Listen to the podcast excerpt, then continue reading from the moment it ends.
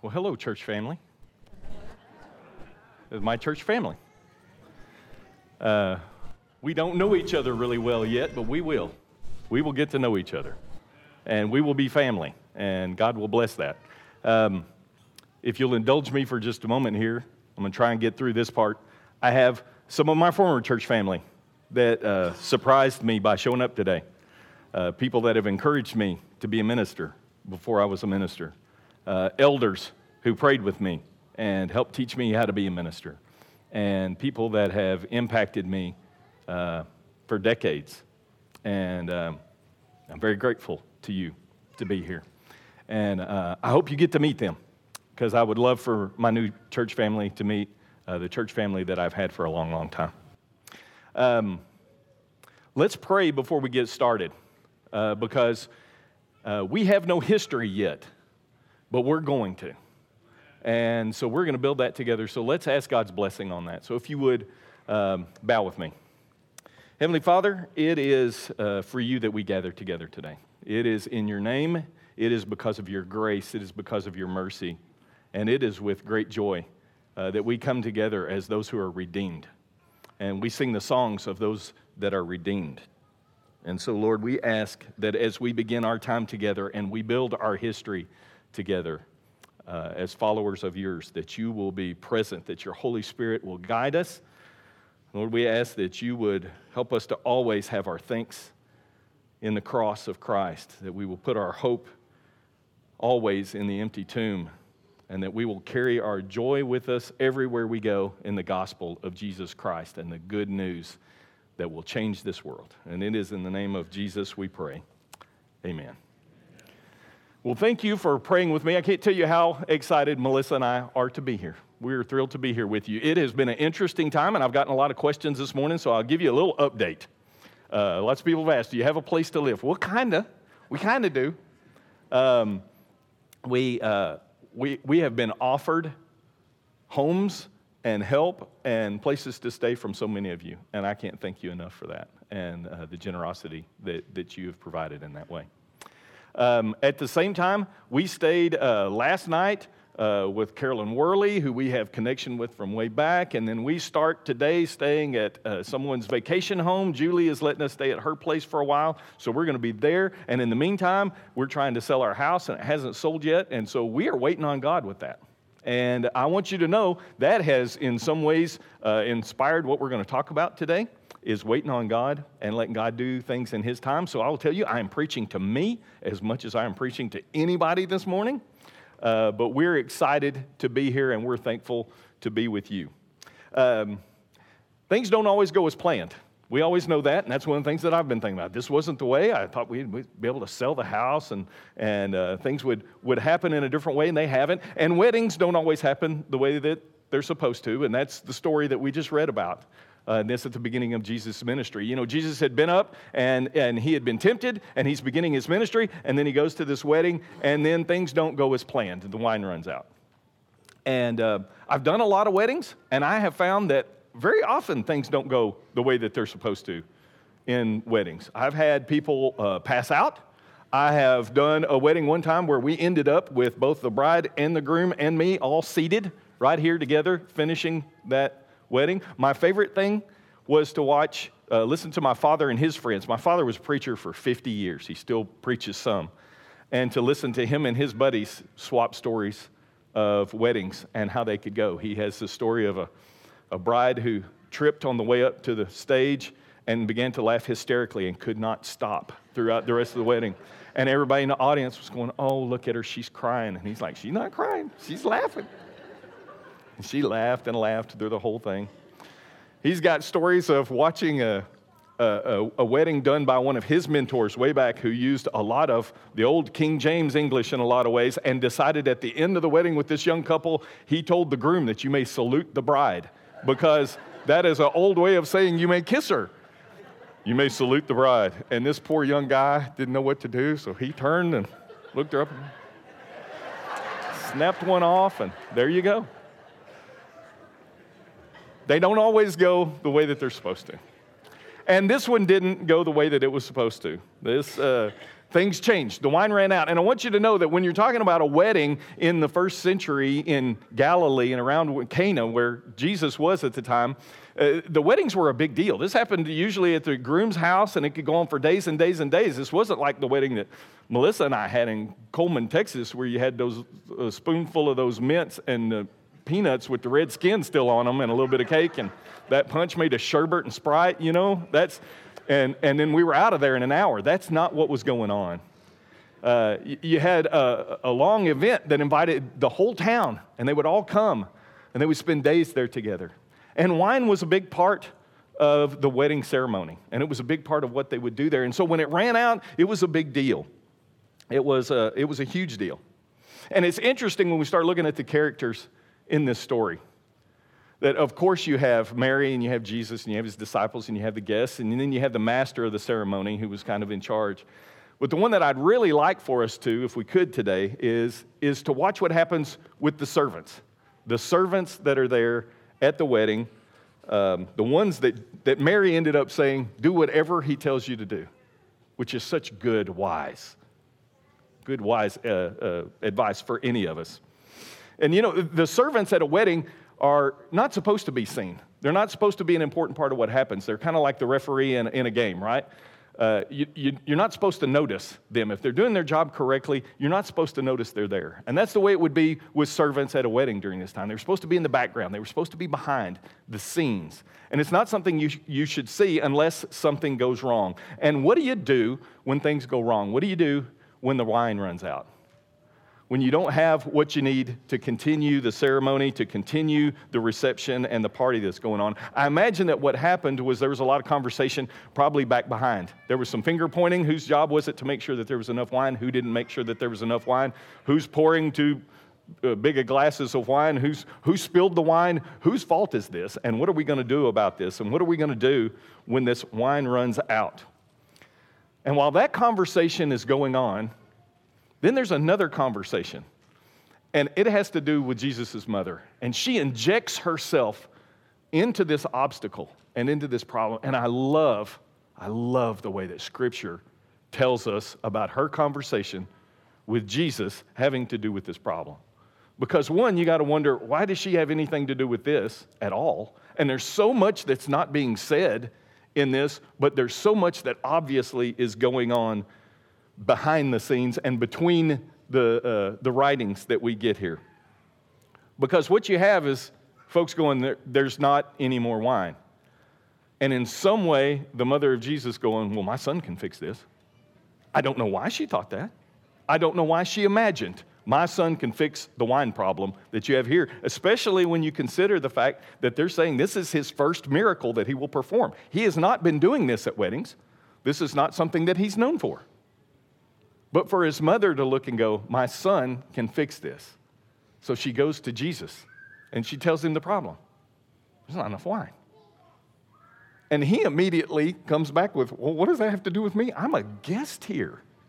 I'm a guest at this wedding. This doesn't have anything to do with me. This is not my time to do this. And in between Jesus saying, My time has not yet come, and her looking at the servants and saying, Do whatever he says, something happened because she wasn't listening to him at all. My time has not yet come. Do whatever he says. Now, that's the power of the mother, right? We know that, right? Because what you have was the mother of Jesus not only getting the servants to do exactly what she tells them to do, do whatever he says, but also God in the flesh to change his mind. Now, that's a mama. That's what a mama can do. And so things shift right then. Things begin to change. Do whatever he tells you to do. And so here's what he tells them to do get water.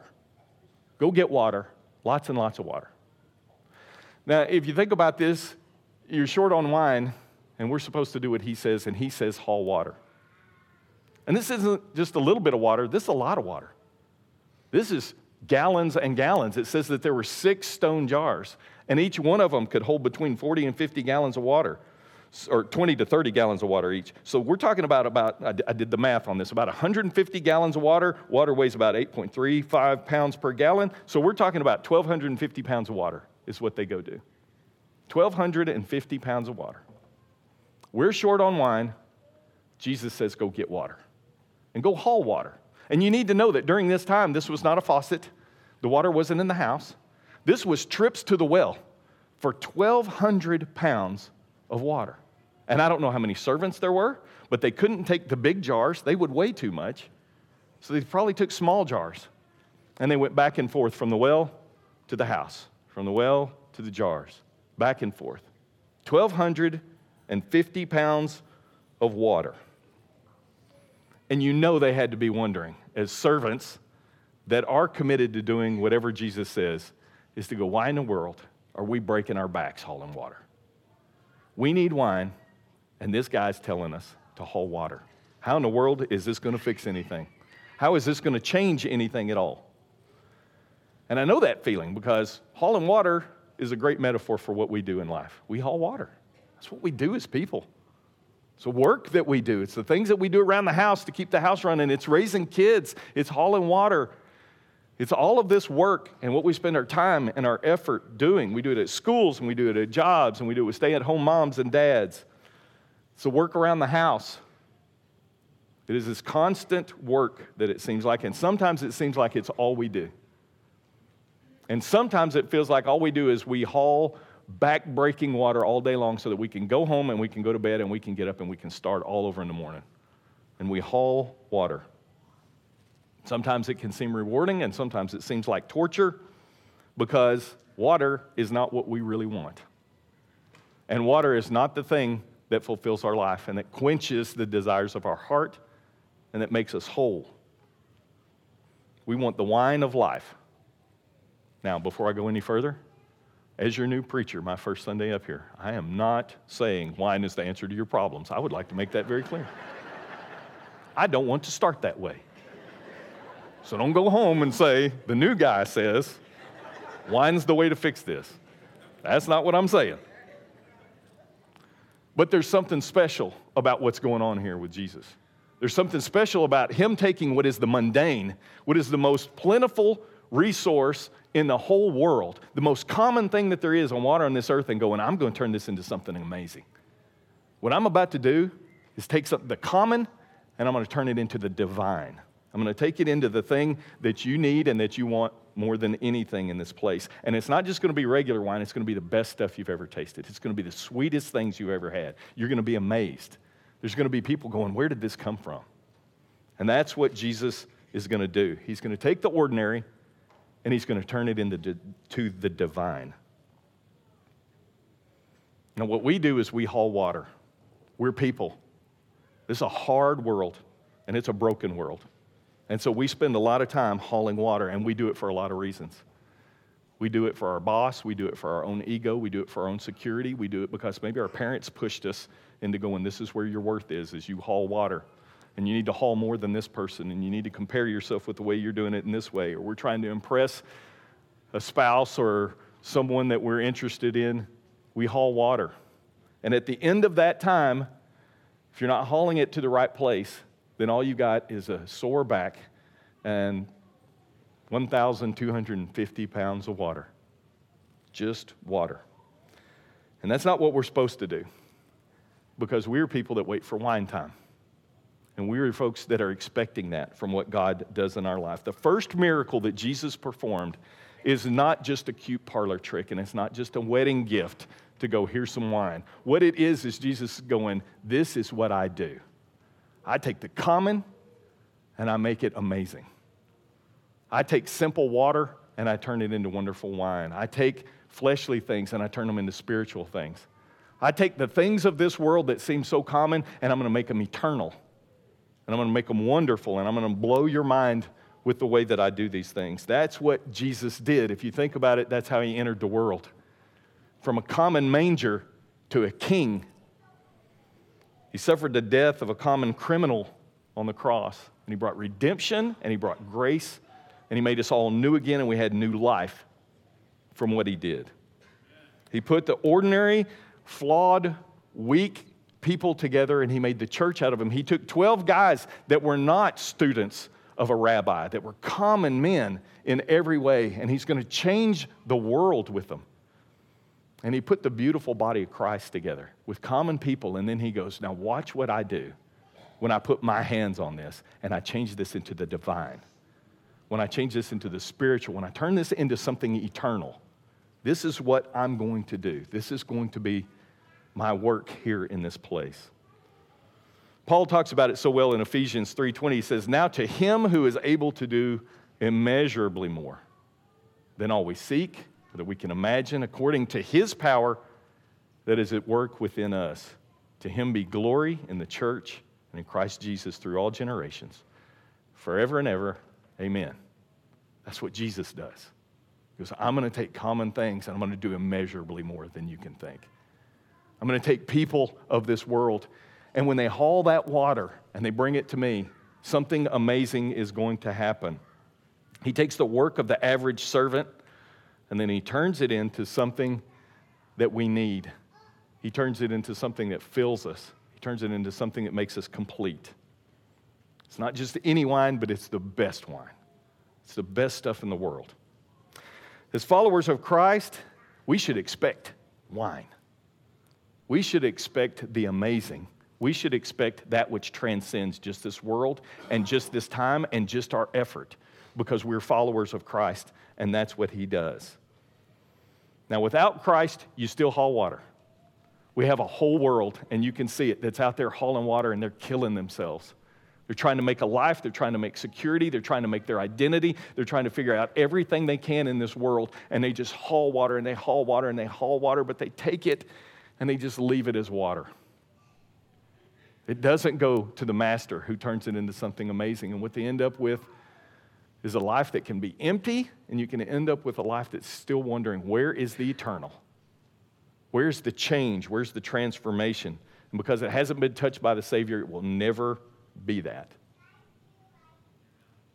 So here's some things that we got to consider with this and that are really important when you start thinking about this whole story of how this works. What's common and what's divine? And one is you need to remember that only Jesus makes wine. You don't do that.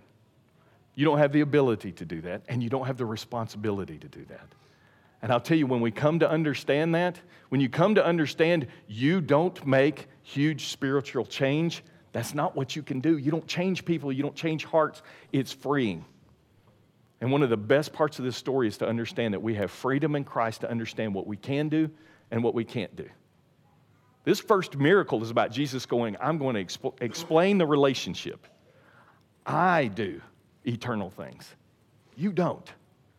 And that's good, right? I heard a minister, old minister, one time say, he goes, You know, the biggest difference between you and God is he's never confused into thinking he's you. oh, that's good right? He's never confused. You don't want to get in that place where you realize I have to make all of these huge eternal differences, is to go, we don't do that. I'll tell you, as your preacher, I've thought a lot about being here. I've thought a lot about coming to this church, about what expectations may be that you have for me or that I've put on myself about what this is. I would love to be in a place where we are all free of the things of this world that scream for our attention and that try and enslave us. I would love for us to be a place, mature believers who are able to trust in every way what God does. But here's the deal I can't do that. I don't have the ability to do that. I can't even do that in me, right? I'm waiting right now for wine time, going, I don't know where I'm going to live. I don't know where it's going to be. And you know what? That's going to be okay. We're going to haul water for a little while. And then in God's time, we're going to let Him do that because He does those things. He transforms things. He turns the common into the miraculous. That's what He does. And so I don't have the ability to make people more mature in Christ. I don't have the ability to save anybody. I don't have the ability to redeem anybody. But what we can do together is we'll keep pointing towards Christ. We'll hang on to each other as we walk towards the Savior. We'll do it together. We'll love each other well. We will come and we will sing songs to God. We'll haul that water. We'll, we'll read the scriptures together. We'll talk together about what it means to follow Christ. We will do all these things. And then what God will do is God will transform people. He'll make us new, He'll make us different. He'll do miraculous things in us. But we don't do that. Only God does that. And it is a blessing to come to realize what you can and can't do and to be free of that and to trust Christ in what He does. I'll give you another example for those of you with little kids. We wanted from the time that our kids were little, boy, we want our kids to walk with the Lord. We want them to know the truth. We want them to walk in the grace of our Heavenly Father more than anything. And I remember my wife and I, Melissa, talking when, when they were younger, and we were like, what will it take for us to make sure that our kids walk in the truth of God? What can we do to guarantee that this will happen? What can we do to make sure they will know more than anything? And you realize there's nothing that we can do that will guarantee our kids walk with Christ. We want our kids to be transformed by God, and only God does that. We can't do that. So we haul water. We bring our kids to church. I'm sure some of you know this. I remember when we first started going to Westover in Austin, we came and we had a two and a half year old and a six month old. And we would come to church and we would sit there and then we would leave. And Melissa would go, Do you know anything that happened today? And I go, No, I don't know anything that happened. I'm, I'm finding crushed goldfish in the creases of my pants and in my collar. And I don't remember what the sermon was. And I don't remember what the songs were. I don't remember any of that. But what we were doing was we were hauling water. Because what we had was we had little kids. And we were going, this is who we are. This is where you go. This is where people will love you. This is where transformation happens. These are people who will celebrate with you, rejoice with you in Christ. And these are people that will weep with you when you go through hard times. This will be your home. This will be the place where you'll find truth. These will be people who will speak the truth of Christ into your life. This is what we do. And so we haul water. And we waited for Jesus to turn it into something amazing. When wine time came, and you get to stand there and you take your kids and you baptize them into Christ, and you go, I wasn't able to make this happen. But we hauled water for a long time. And Jesus made something miraculous happen there. Only Jesus makes wine. You don't have to do that. You just haul water. The next thing we need to remember is that only the water that Jesus chooses gets to be turned into wine. He gets to decide. You can haul water a long time, but if you don't put it in the right place and if you don't put it in the right hands, it's never going to happen. It's water that was laid at the feet of Jesus. It was what was hauled in there and given to him out of some sort of obedience or some sort of faith to go, okay, we ran out of wine, we're hauling water, here it is. Hopefully, he'll do something with it. And Jesus makes that decision. You take it to the master. Only the master's touch on water turns things into the divine. He's the only one that does that. And sometimes it is just pure obedience to go, I don't know where this is going to go. I don't know how this is going to happen. I don't know the outcome of this at all. But I know what I'm going to do is I'm going to take the effort of my life. I'm going to take the things that I do. I'm going to take the work that I do. I'm going to take the family that I have. I'm going to take the things that He's placed in my hands. And what I'm going to do is I'm going to lay them before the feet of the Master and watch Him do something amazing and miraculous with that. That's what He does. Wine comes from the water that Jesus calls us to haul and from the water that lands at his feet. And then finally, Jesus turns water into wine at the time of his choosing. It's on his time schedule, it's not on mine. This is one that we've been talking about for a while. We've been trying to figure that out and the move and what's been happening here and realizing that's not our job. Not in charge of that. Tell you what I'm in charge of is I'm in charge of the things that God has placed in my hands, the places that we get to go. Wherever God places us, that's the place that we'll haul water. That's the place that we will take something that is ordinary and that is common, and we will set it in the hands of our Savior, and we'll watch what He does to that. It's at His time. I've always wondered when did the water that was brought actually turn into wine? Because you got to think about this. The servants made trips back and forth, and I'm assuming it's water, and you pour it in the big jar and it's water. And then it says they filled them to the rim and it was still water. And then, it, and then he said, dip some out. So when they dipped, did it turn from water to wine? When they dipped and they poured it in maybe a pitcher or a glass to take to the master, did it turn to wine? Did it turn on the walk on the way there? Did it not turn until it touched the lips of the man? I don't know. And frankly, I don't care. It was when Jesus decided it was time. At his timing, things change into what he wants them to be. And we get to wait on him and we get to fall into his timing because his timing is what matters. That's what makes the difference. And that takes great trust because I know I would have had my timing. I would have liked if I was a servant to go, man, it would sure be nice on my fourth trip up this hill from the well with this jar to at least see something's happening. Can you show me a little bit of wine?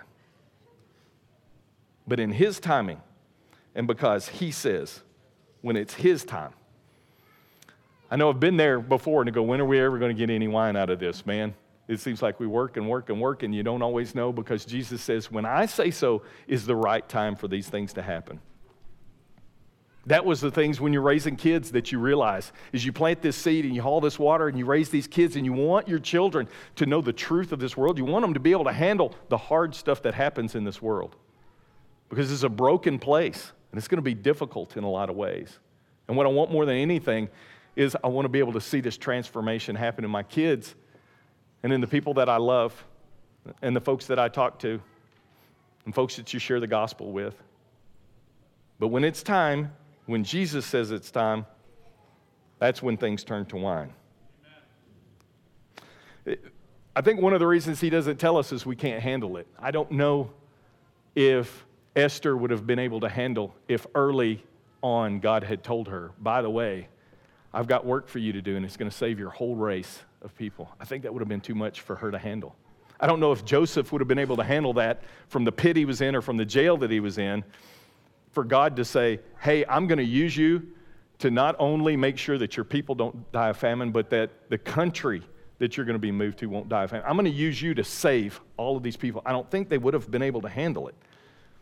I don't think Abram, when he was told to go to the place that I'm going to show you, would have been able to handle to go, by the way, your descendants are going to be as numerous as the stars.